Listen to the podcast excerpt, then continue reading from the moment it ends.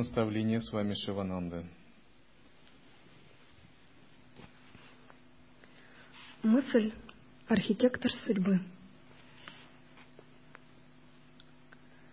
Если внимание сосредоточено на одном и том же наборе мыслей, вырабатывается стереотип мышления, то есть формируется колея, по которой энергия мысли мчится автоматически – такой стереотип мышления способен пережить смерть.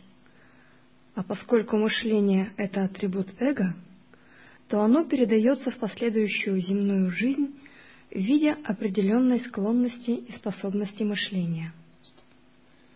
Стереотипы и склонности мышления уже в этой жизни формируют предпосылки жизни следующей. Это аксиома. Человеческое сознание эго, ум, то, что перерождается, подобно гусенице, которая ползет от одной ветки к другой. Прежде чем она переползет, она как бы создает мостик на другую ветку, а потом перетаскивает тело.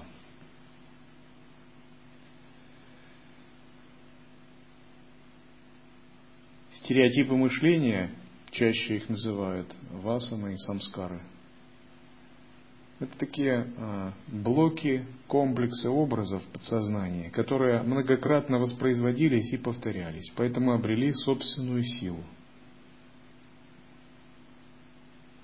И у каждого человека таких блоков и комплексов образов очень много. Собственно, это и называют кармой. В духовной практике такова задача, что все эти блоки карм нужно очистить. А с другой стороны, нужно сформировать какие-то хорошие, позитивные, правильные блоки. Как построить некие такие астральные тоннели из образов, по которым было бы легко двигаться.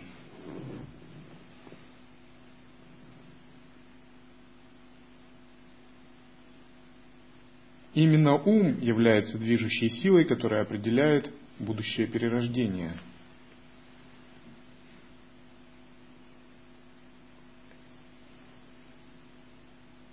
Был один такой рассказ.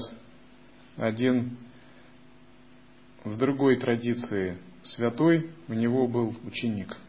И этот святой вознесся на небеса после смерти. Оттуда он приглядывал за учеником. И он увидел, что этот ученик ушел с праведного пути, и в уме у него разные нечистые состояния. Тогда он подумал, хорошо бы если он так будет продолжать, он переродится или демоном, или животным, что надо его спасать. И тогда он решил в этой земной жизни создать такую ситуацию, где на него нападет лев и убьет его. Но этот святой возьмет его под свое крыло и защитит его от дурных перерождений животным или демоном, поскольку еще запас хорошей кармы позволял – но если бы наступил какой-то момент, где уже запас хорошей кармы не позволял, этого было бы невозможно.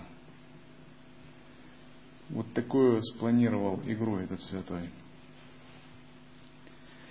Но когда он это спланировал, то вмешались боги, владыки кармы. Они сказали, почему ты вмешиваешься? Это будет твоим грехом, если ты сформируешь такое убийство. Он сказал, это благая мотивация. Иначе, если я это не сделаю сейчас, он переродится животными или демонами, будет еще хуже.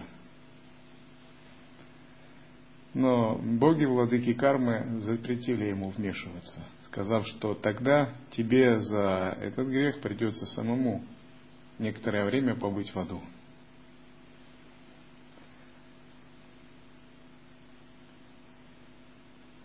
Точки зрения божественных существ, эта земная жизнь, это как просто часть.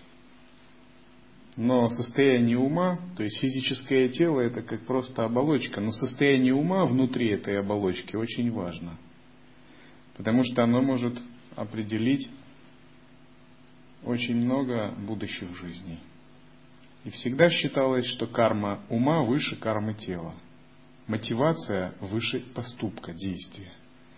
То есть все определяется осознанностью и состоянием ума. Например, если вы что-то сделаете на внешнем уровне не так в служении, это не очень, как бы, ну, всякое бывает. Но если вы сделаете ошибку на внутреннем уровне, мотивации, мыслей, самая, то вам могут серьезно на это указать. Это принципиально. Ценности, идеалы, образ мыслей. То есть вам надо вырабатывать определенную позицию к этому и с этим работать. У каждой мысли есть ментальный образ – Сущность различных ментальных образов, формируемых в конкретном физической жизни человека, вырабатывается на ментальном плане. Она закладывает фундамент для следующей физической жизни. В каждом рождении формируется не только новое физическое тело, но и новое сознание с новым будхи, интеллектом. Объяснить в подробностях связь сознания с судьбой – задача не из легких. Каждая новая жизнь предполагает формирование нового астрального тела и будхи, интеллекта, то есть определенного типа осознавания. Из состояния пустотного света, недвойственности сахаджи, тенденции прошлой жизни начинают вызывать рябь, вибрацию. И постепенно эта вибрация, спокойное состояние недвойственности прерывается. И вновь наш ум, эго выпадает из этого света. И выпадая, эти вибрации формируют астральное тело и проистекающее из него физическое. Так происходит перерождение – Человек представляет собой как бы такой шарик сознания, который скачет между мирами. Он то втягивается в свет на недолгое время, задерживается там, затем выскакивает силой инерции. Попадает в какой-то тоннель реальности, в какое-то кармическое видение. Снова живет, снова втягивается, снова выпадает. Таким образом он постоянно скачет по мирам. Почему он скачет? Потому что сильна тенденция приятия отвержения, сильна двойственность и притяжение к некоторым энергиям. Самскары и васаны очень сильно разогнались, и у них пока нет замедления. Нужно время, чтобы им замедлиться.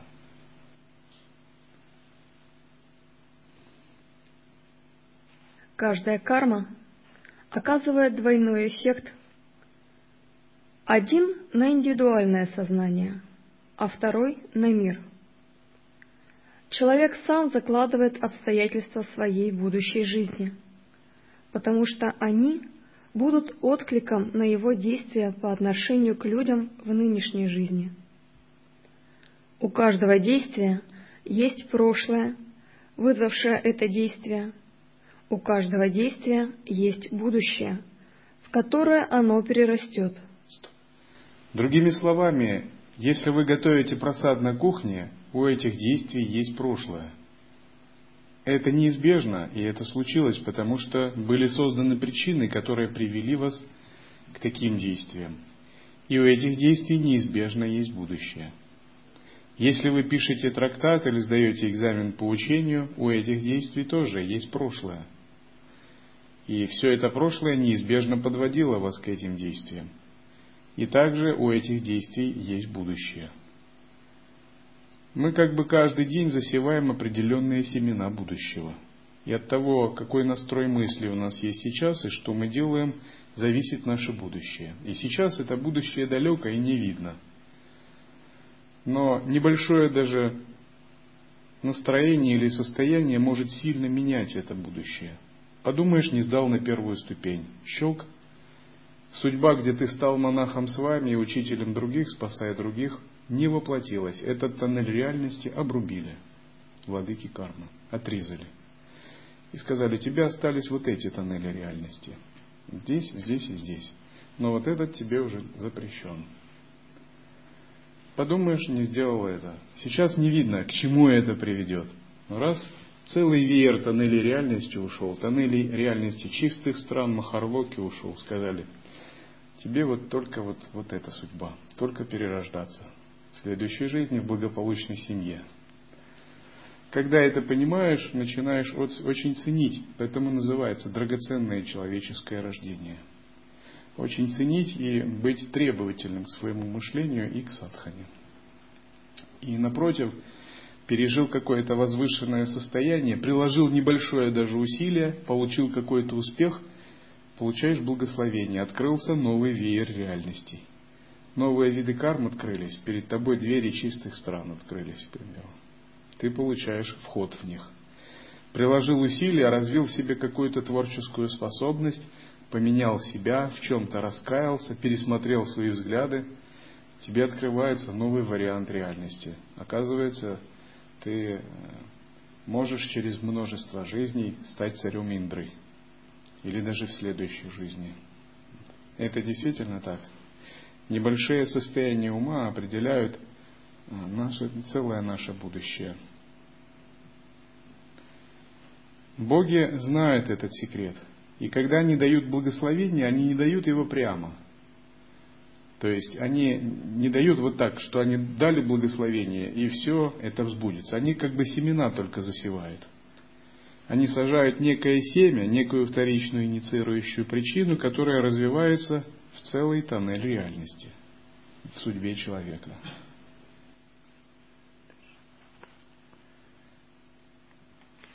Причина каждого действия скрыта в желании как его побудительном мотиве и в мысли – его сформировавшей. Каждая мысль – это звено в бесконечной цепи причин и следствий.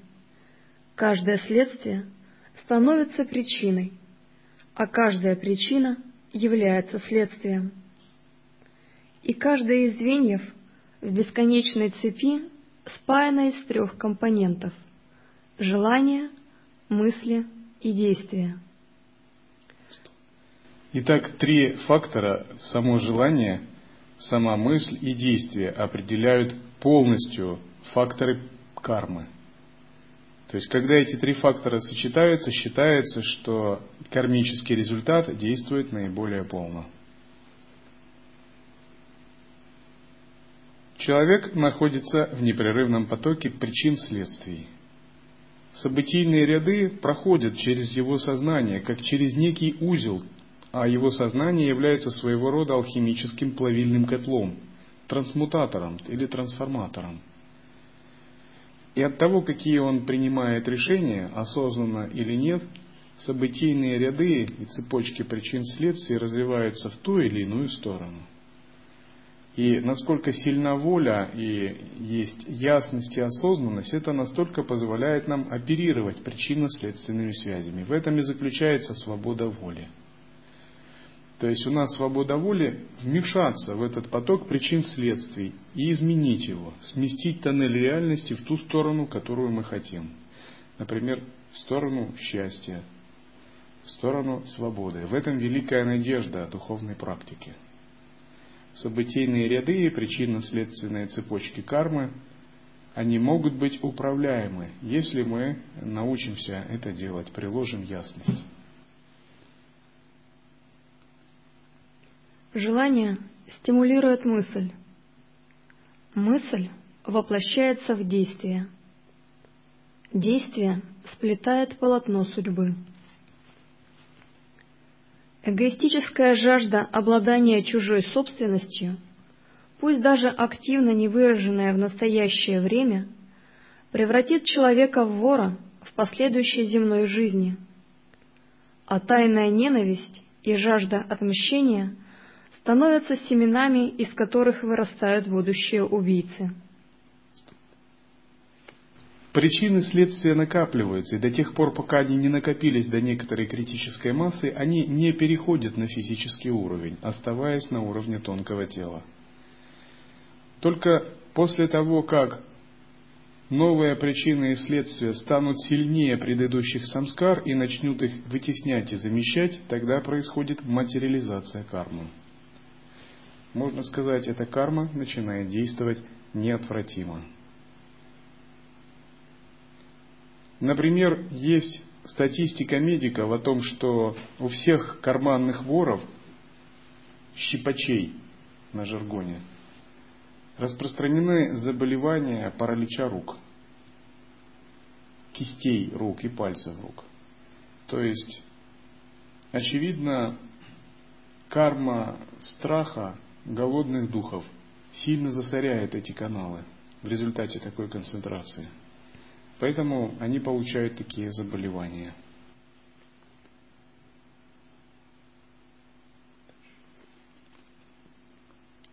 И точно так же на почве бескорыстной любви созревает урожай филантропов и святых.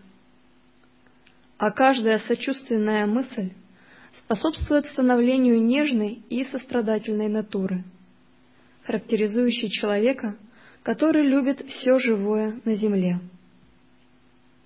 Мудрец Васиштха просил Раму выполнить Пурушартху или продемонстрировать искусство самопроявления. Не подчиняйтесь фатализму.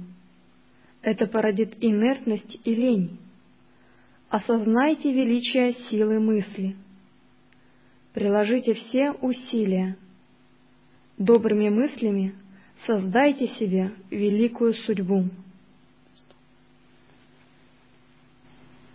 Итак, когда мы понимаем этот принцип, мы чувствуем, что для нас нет ничего невозможного.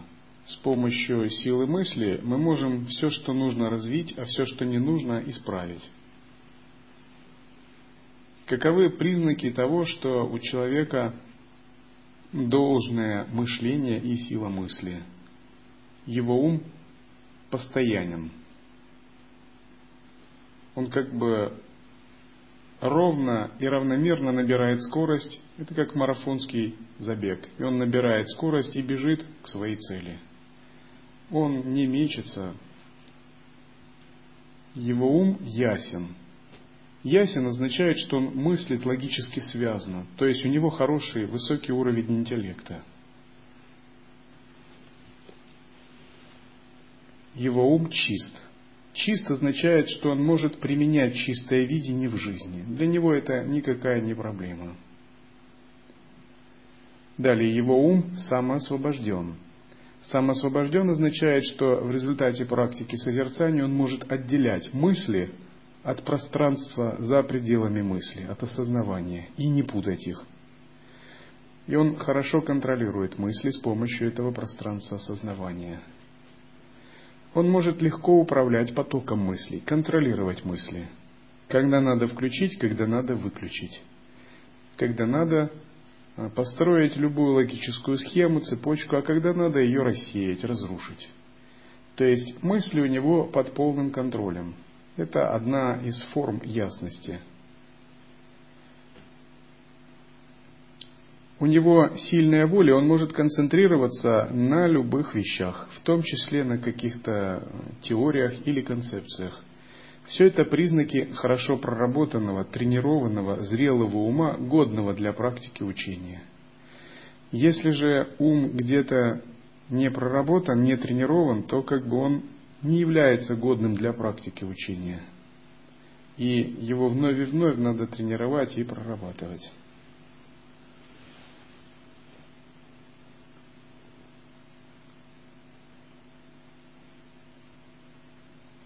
Итак, ум постоянен, ум умеет быть чистым, ум умеет концентрироваться на необходимых целях или сосредотачиваться на нужных концепциях, ум самоосвобожден, то есть может отделять себя пространство осознанности и мысли, различать две эти вещи и не цепляться за ход мышления –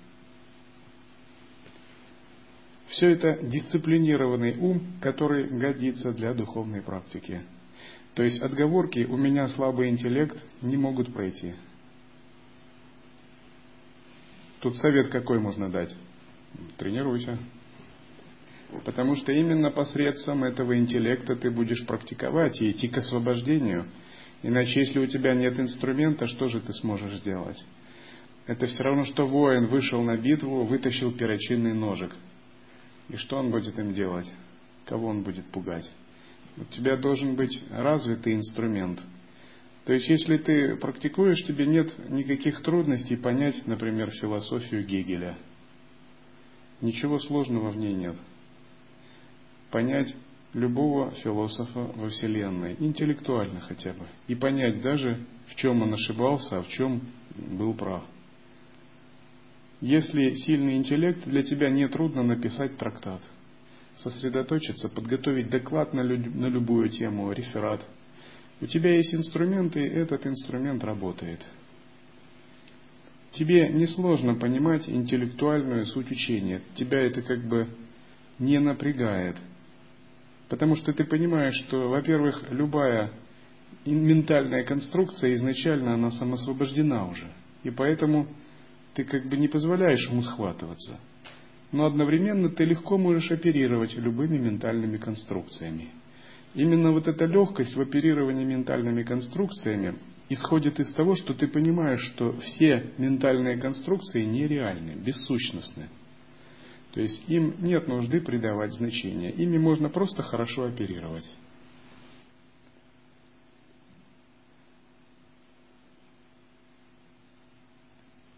Прарабдха – это Пурушартха последнего рождения. Вы сеете поступок и пожинаете привычку. Посеянная привычка выливается в характер. Сеете характер – пожинаете судьбу. Человек – хозяин своей судьбы. Вы сами лепите собственную судьбу одной лишь силой мысли – вы можете повернуть ее вспять, если захотите. Все способности, энергии и силы скрыты только в вас. Раскройте их и обретите свободу и величие. Часто человек должен пройти через многое, чтобы выработать в себе нужные качества воли, концентрации чистоты, он должен получить множество жизненных уроков. Зрелые души уже получили множество жизненных уроков по эволюционной лестнице. И в этой жизни они как бы уже, что ли, отрабатывают те уроки, которые остались, с тем, чтобы больше не возвращаться к рождению в земной жизни. Или возвращаться только по желанию, с целью помощи другим. Например, пройдена семейная карма, карма материнства, карма обладания властью, карма обладания богатством, карма э, соперничества, враждебности, борьбы, карма увлечения ментальными концепциями, теориями, карма служения семье, роду, клану, нации, стране, человечеству.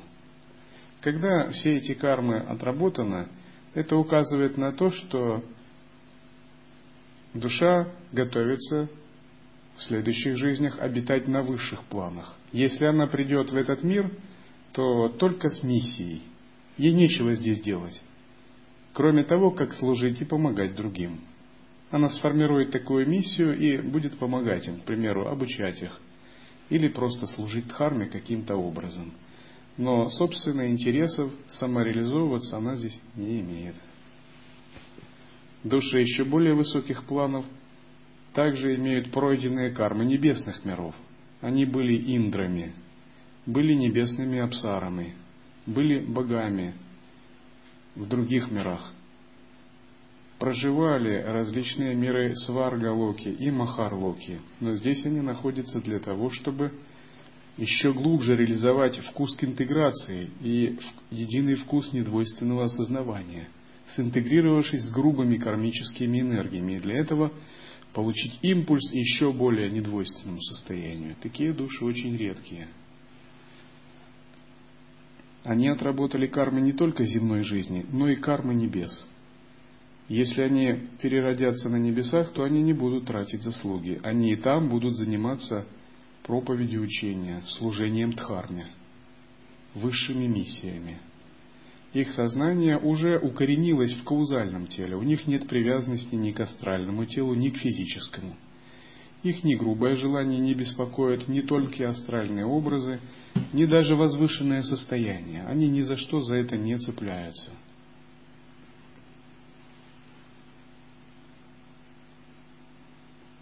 Что значит пройти и отработать кармические уроки. Это означает, переживая определенный тип энергии или определенное кармическое видение, самоосвободить его, зародив чистое видение, единый вкус, божественную гордость и растворить его в пространстве чистой осознанности. Раз за разом вы попадаете в эти ситуации, и раз за разом они будут притягиваться к вам, до тех пор, пока вы не научитесь их растворять. Когда вы научитесь это делать, эти ситуации вас оставят. Бывает так, что человек попадает в одни и те же обстоятельства. Ну, например, в миру человек попадает в одни и те же обстоятельства на работе. И он увольняется, хлопнув дверью от одного директора, думая, что вот все были неправы, он был молодец, такой правильный человек.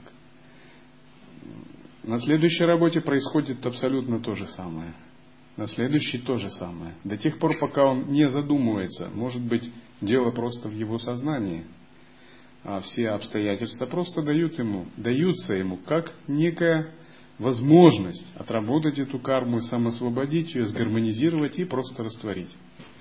Другому человеку в миру попадаются одни и те же жены.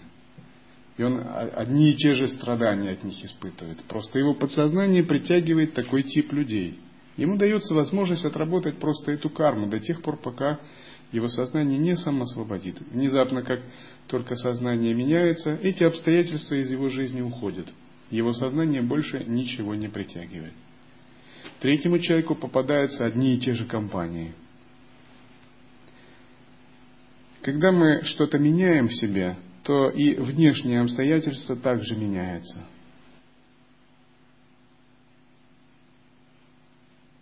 Лицо – зеркало вашей души. Лицо как грамм-пластинка. Все, что вы думаете, сразу же записывается на вашем лице. Каждая дурная мысль становится резцом или иглой для записи мыслей на вашем лице.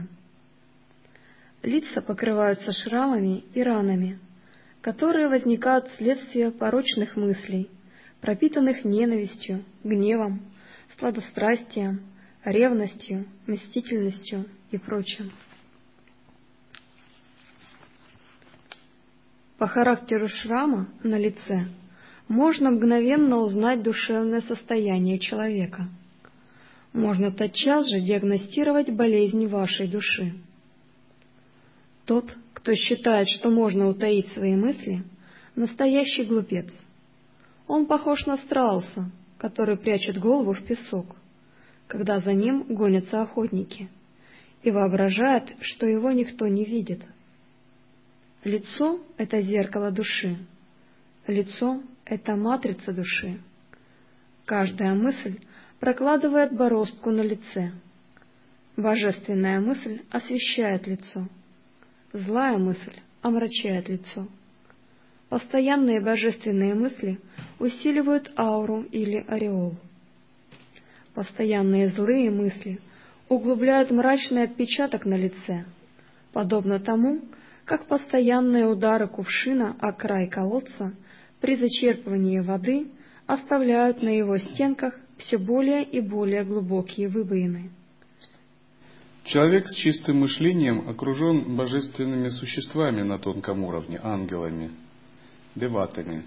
Человек с нечистым, грубым мышлением окружен такими демоничными существами.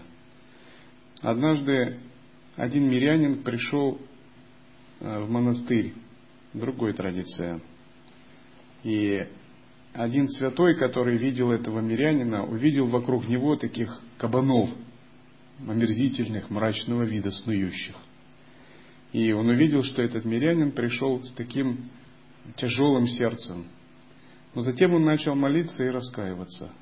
И внезапно он увидел, как один за другим эти кабаны из его тонкого тела ушли. И из окружения его все это ушло. И затем появилось божественное существо, которое стояло позади него как бы. Действительно, мы не совсем понимаем, но когда наше мышление чистое, то нас окружают деваты, ангелоподобные существа, а если мышление мрачное, нечистое, то вокруг нас как бы роятся такие э, злобные, такие дьявольские существа, нечистые или омраченные. И такие существа притягивают дурные кармы, дурные ситуации, возбуждают умы других людей. То есть бывает так, что человек может быть даже и хороший, но он почему-то провоцирует других плохо с ним обращаться, плохо с ним разговаривать.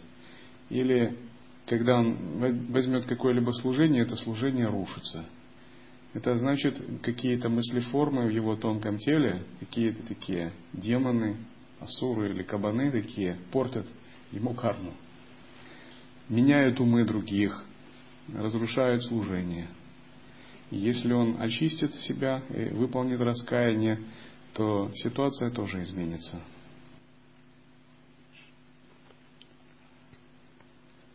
Выражение лица поистине раскрывает внутреннее состояние души или истинное содержание ваших мыслей. Лицо похоже на рекламный щит, оповещающий о том, что происходит в душе человека. Ваши мысли, чувства, образ действия и эмоции накладывают сильный отпечаток на ваше лицо. Ваше лицо – вряд ли сумеет скрыть ваши мысли. Вы можете ошибочно полагать, что сохраняете мысли в тайне. Мысли, замешанные на похоти, жадности, ревности, гневе, мстительности, ненависти и прочем, мгновенно накладывают свой мрачный отпечаток на лицо.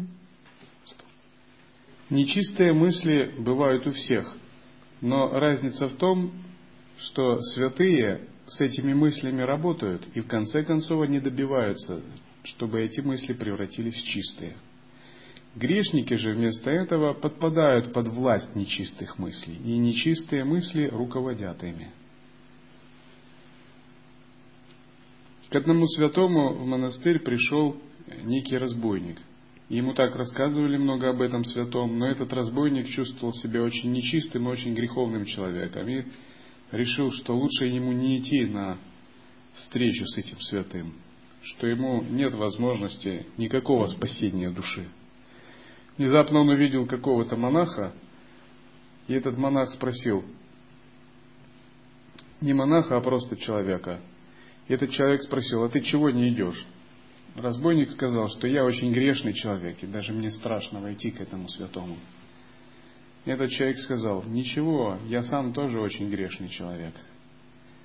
И я и убивал, и прелюбодействовал, и воровал. Тем не менее, вот я в монастыре, и Бог меня прощает. Понемногу я очищаюсь. И когда этот разбойник поговорил с этим человеком, ему на душе стало легче. И он такой воодушевленный решил пойти к этому святому. И когда он пришел к этому святому, он увидел, что на месте этого святого как раз сидит и этот человек.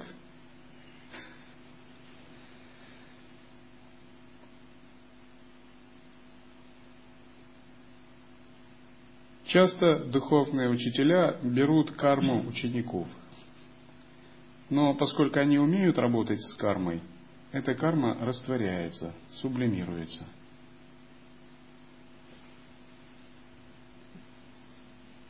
Иногда духовные учителя выполняют роль даже кармических пылесосов.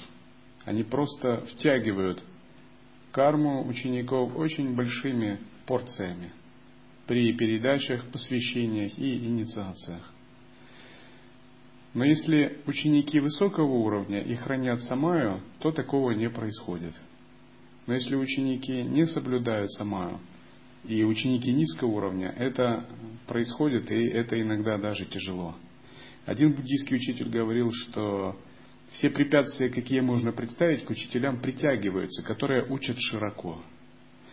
Есть учителя, которые широко не учат. Именно поэтому, потому что не хотят притягивать препятствия. Потому что учить широко всех подряд, это значит сильно притянуть множество карм и препятствий, которые может повредить тонкому телу и даже физическому. Есть учителя, которые испытывают учеников, очень придирчиво к ним относятся и выбирают только самых лучших, как я, например.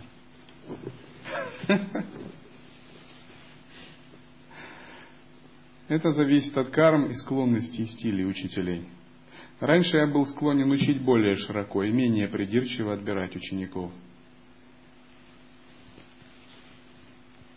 Ситхи, например, очень придирчиво отбирают вообще учеников.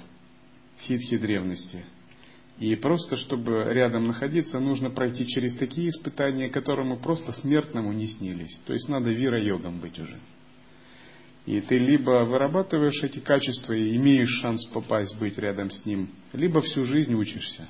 То есть даже не можешь попасть. Это так.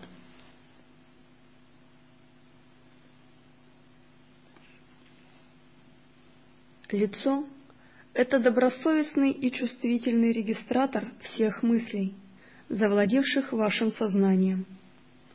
Лицо – это гладь зеркала, в котором отражается характер души и содержание сознания в каждый конкретный момент времени. Мысль находит свое физическое выражение. Разум – это тонкая форма физического тела. Физическое тело – это внешнее проявление мыслей. Поэтому, когда сознание осуществляет свою деятельность, тело тоже находится в работе. Так же, как человек вульгарной наружности обычно не вызывает любви и сочувствия у окружающих, не вызывает любви и сочувствия и неотесанный тугодум. Разные умонастроения весьма наглядно отражаются на лице, и любой мыслящий человек без труда их расшифрует. Тело отслеживает деятельность сознания. Если вы думаете о падении с высоты – тело немедленно готовится и демонстрирует внешние признаки. Страх, тревога, горе, хорошее настроение, веселость, гнев – все это накладывает свой отпечаток на лицо. Ваши глаза выдают ваши мысли. Глаза – это окна души.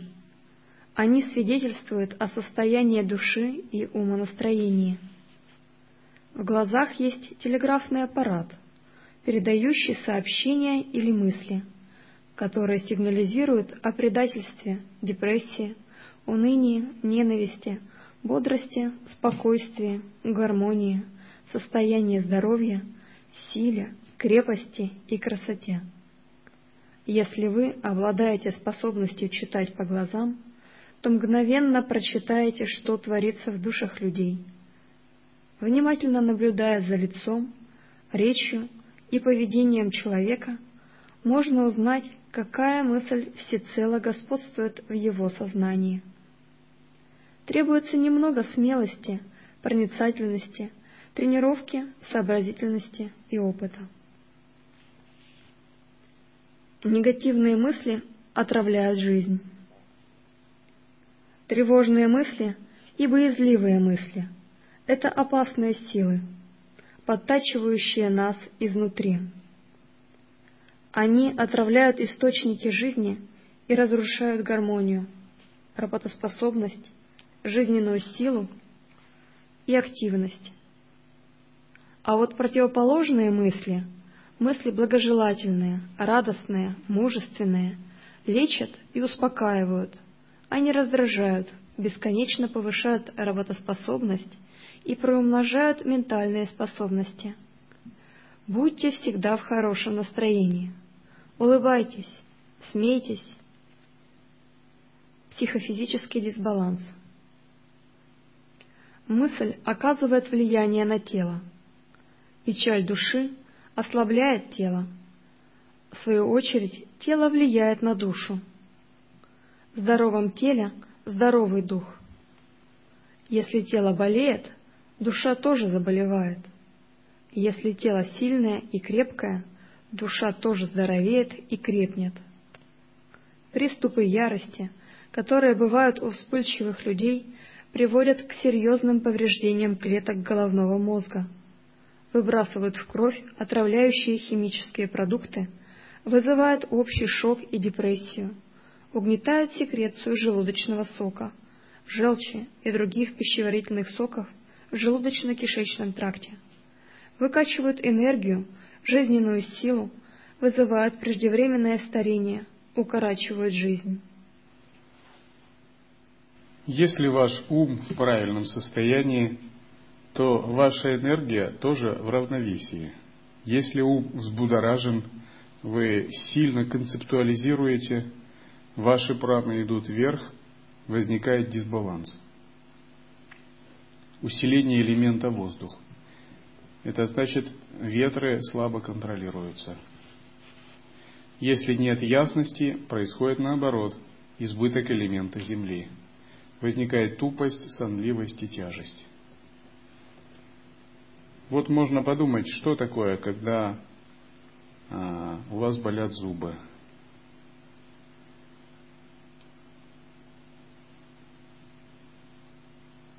Возможно, карма речи, вишудха чакра проявляется таким образом.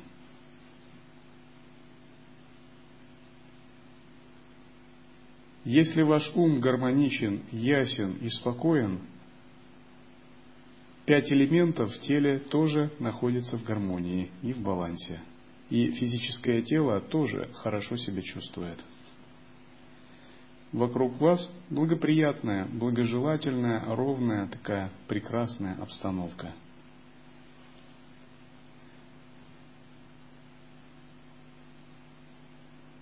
Важно начинать с гармонии ума, переходить к гармонии пран – и устанавливать гармонию снаружи.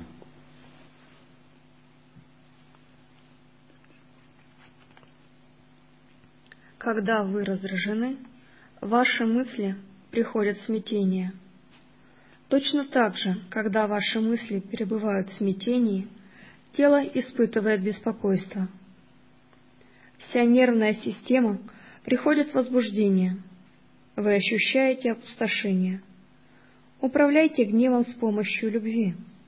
Гнев – это могучая энергия, которая не контролируется практическим интеллектом Будхи, но усмиряется чистым разумом, сатвическим Будхи, или различающим умом, вивека вичарой. Откуда возникает способность изменять мысли, очищать их? Она возникает из внутреннего смирения – внутренней пустотности. Первое время не следует надеяться на какой-то суровый тапос, длительную садхану. Первое время нужно учиться быть осознанным, созерцательным и учиться самоосвобождать себя, развивать внутреннюю пустотность. Развивать внутреннюю пустотность означает уметь отпускать себя – Уметь отказываться от стереотипов сознания и стереотипов прошлых карм, оставаясь осознающим. Вновь и вновь пребывать в осознавании, в гармонии в различных ситуациях. Когда у вас будет достаточно внутренней пустотности, ваша жизненная сила вырастет необычайно, увеличится целостность.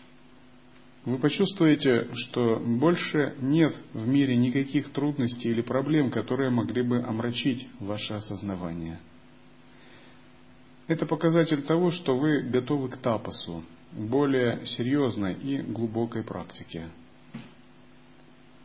Пустотность невозможно обрести, руководствуясь только какими-то собственными желаниями. Нужна вера. Нужна постоянная и глубокая вера. И способность ради этой веры жертвовать эгоистичными представлениями и цепляниями. Невозможно что-то обрести, не отдав. Если вы хотите обрести глубокое, настоящее, подлинное сознание, вы должны много отдать. Отдать из того, что вами не является. Свои цепляния, свой эгоизм, свои привязанности, стереотипы мышления, представления, много-много чего надо отдать. И до тех пор, пока, в общем, это никто у вас не требует, вы можете, если вам нравится, держать это при себе и дальше, если оно вас удовлетворяет. Как бы это на самом деле никому не нужно, кроме вас, это отдача. Но если вы по-настоящему хотите продвинуться, надо быть готовым отдать очень много, потому что если ты хочешь получить, ты должен отдать. Таков закон. И отдать часть своего эгоизма. И вот чем больше ты учишься отдавать эгоизм свой, тем больше ты начинаешь получать. Если же ты не готов отдать, то, соответственно, и получишь ты очень мало. И вот вера – это когда ты готов отдавать очень много. Чем сильнее вера, тем больше ты можешь, умеешь отдавать. В этом секрет самоотдачи, пропати-йоги. Творческие силы мышления. Мысль создает мир. Мысль создает сущее – Мысли развивают желания и возбуждают страсти. Поэтому мысли противоположного характера об уничтожении желаний и страстей нейтрализуют прежние мысли об удовлетворении желаний. Вот почему, когда человек охвачен желаниями, противоположная мысль поможет ему уничтожить желания и страсти. Представляйте любого человека своим другом – и тогда это осуществится в реальности. Представляйте, что он ваш враг, и ваше сознание воплотит эту мысль в реальности. Тот, кто знает, как действует сознание и способен управлять сознанием на практике, поистине счастливый человек. Например, если вы случайно начинаете думать о ком-то неправильно, плохо, считать его своим врагом, надо готовиться, что так оно и будет. И раз за разом сознание будет притягивать ситуации и этого другого человека, где он к вам будет поворачиваться именно с такой стороной. Но если вы что-то меняете в себе, то начинаете думать чисто и считаете этого человека другом, внезапно тоже ситуации начнут так развиваться, что все так и будет происходить. Хирани Кашипу считал прохладу своим врагом. Поэтому он даже ни минуты не мог спокойно сидеть на своем троне, желая сгубить прохладу. И приходил в бешенство всякий раз, узнавая, что это не удалось. Прохлада считал даже змей своих друзьями проявлениями Бога, поэтому они не могли ему навредить. Разные состояния ума, один демонический, второй сатвичный, божественный.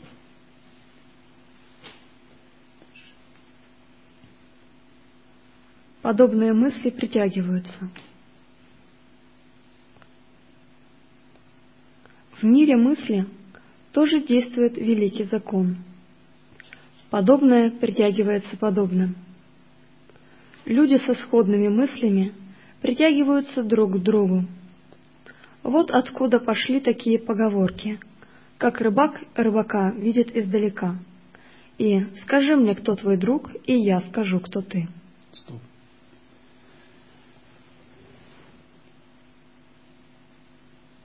Очень важно понимать, что ты общаешься с тем, кто резонирует с тобой по уровню сознания. Если ты общаешься э, с деградирующими личностями, значит в тебе есть нечто, что откликается на это. Если ты общаешься с деватами и ангелами, в тебе есть тоже нечто, что на это откликается. И по мере изменения настроения и мыслей твой круг общения тоже будет меняться. Например, святые проводят в общении часто с людьми мало, а с богами много и с ситхами. Они с ними общаются на тонком уровне. Потому что их умонастроение уже родственно небожителям и божественным существам. Ваше мышление и ваш круг общения полностью взаимосвязаны. Как только ваш уровень мышления станет выше, то и ваш круг общения тоже изменится. Например, даже если у вас невысокий статус, но ваше мышление очень высокое и возвышенное, то люди, существа даже с очень высоким статусом будут рады с вами всегда общаться.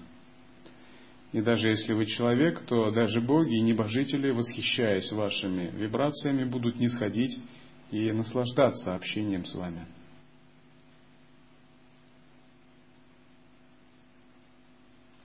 Сходные мысли обладают какой-то силой притяжения. Вы постоянно притягиваете жизненные силы. Мысли, влияние и условия которые наиболее родственны вашим мыслям и сфере интересов. В мире мысли люди со схожими мыслями притягиваются друг к другу. Этот закон выполняется всегда, осознаем мы это или нет. Удерживайте в сознании любую мысль, которая вам приятна, и пока она с вами, вы вольно или невольно будете неизменно привлекать к себе только то и именно то, что в точности соответствует основному качеству вашей мысли – Мысли – это ваша частная собственность, и вы можете управлять ими по собственному вкусу, оставив за собой такое право. Итак, опытный практик, опытный человек может управлять своими мыслями. Неопытный профан управлять мыслями не может. Часто, особенно когда мы вначале практикуем, возникает множество искушений и наущений извне. То есть мы сталкиваемся не только со своими мыслями, но с разными видами искушений. Например, демоны могут провоцировать на нечистые, злые, дурные мысли. И напротив, существуют божественные существа, которые всячески радуются, когда у нас возникают чистые мысли. И они навевают нам какие-то творческие открытия, мудрые решения, возвышенное состояние или подбадривают нас.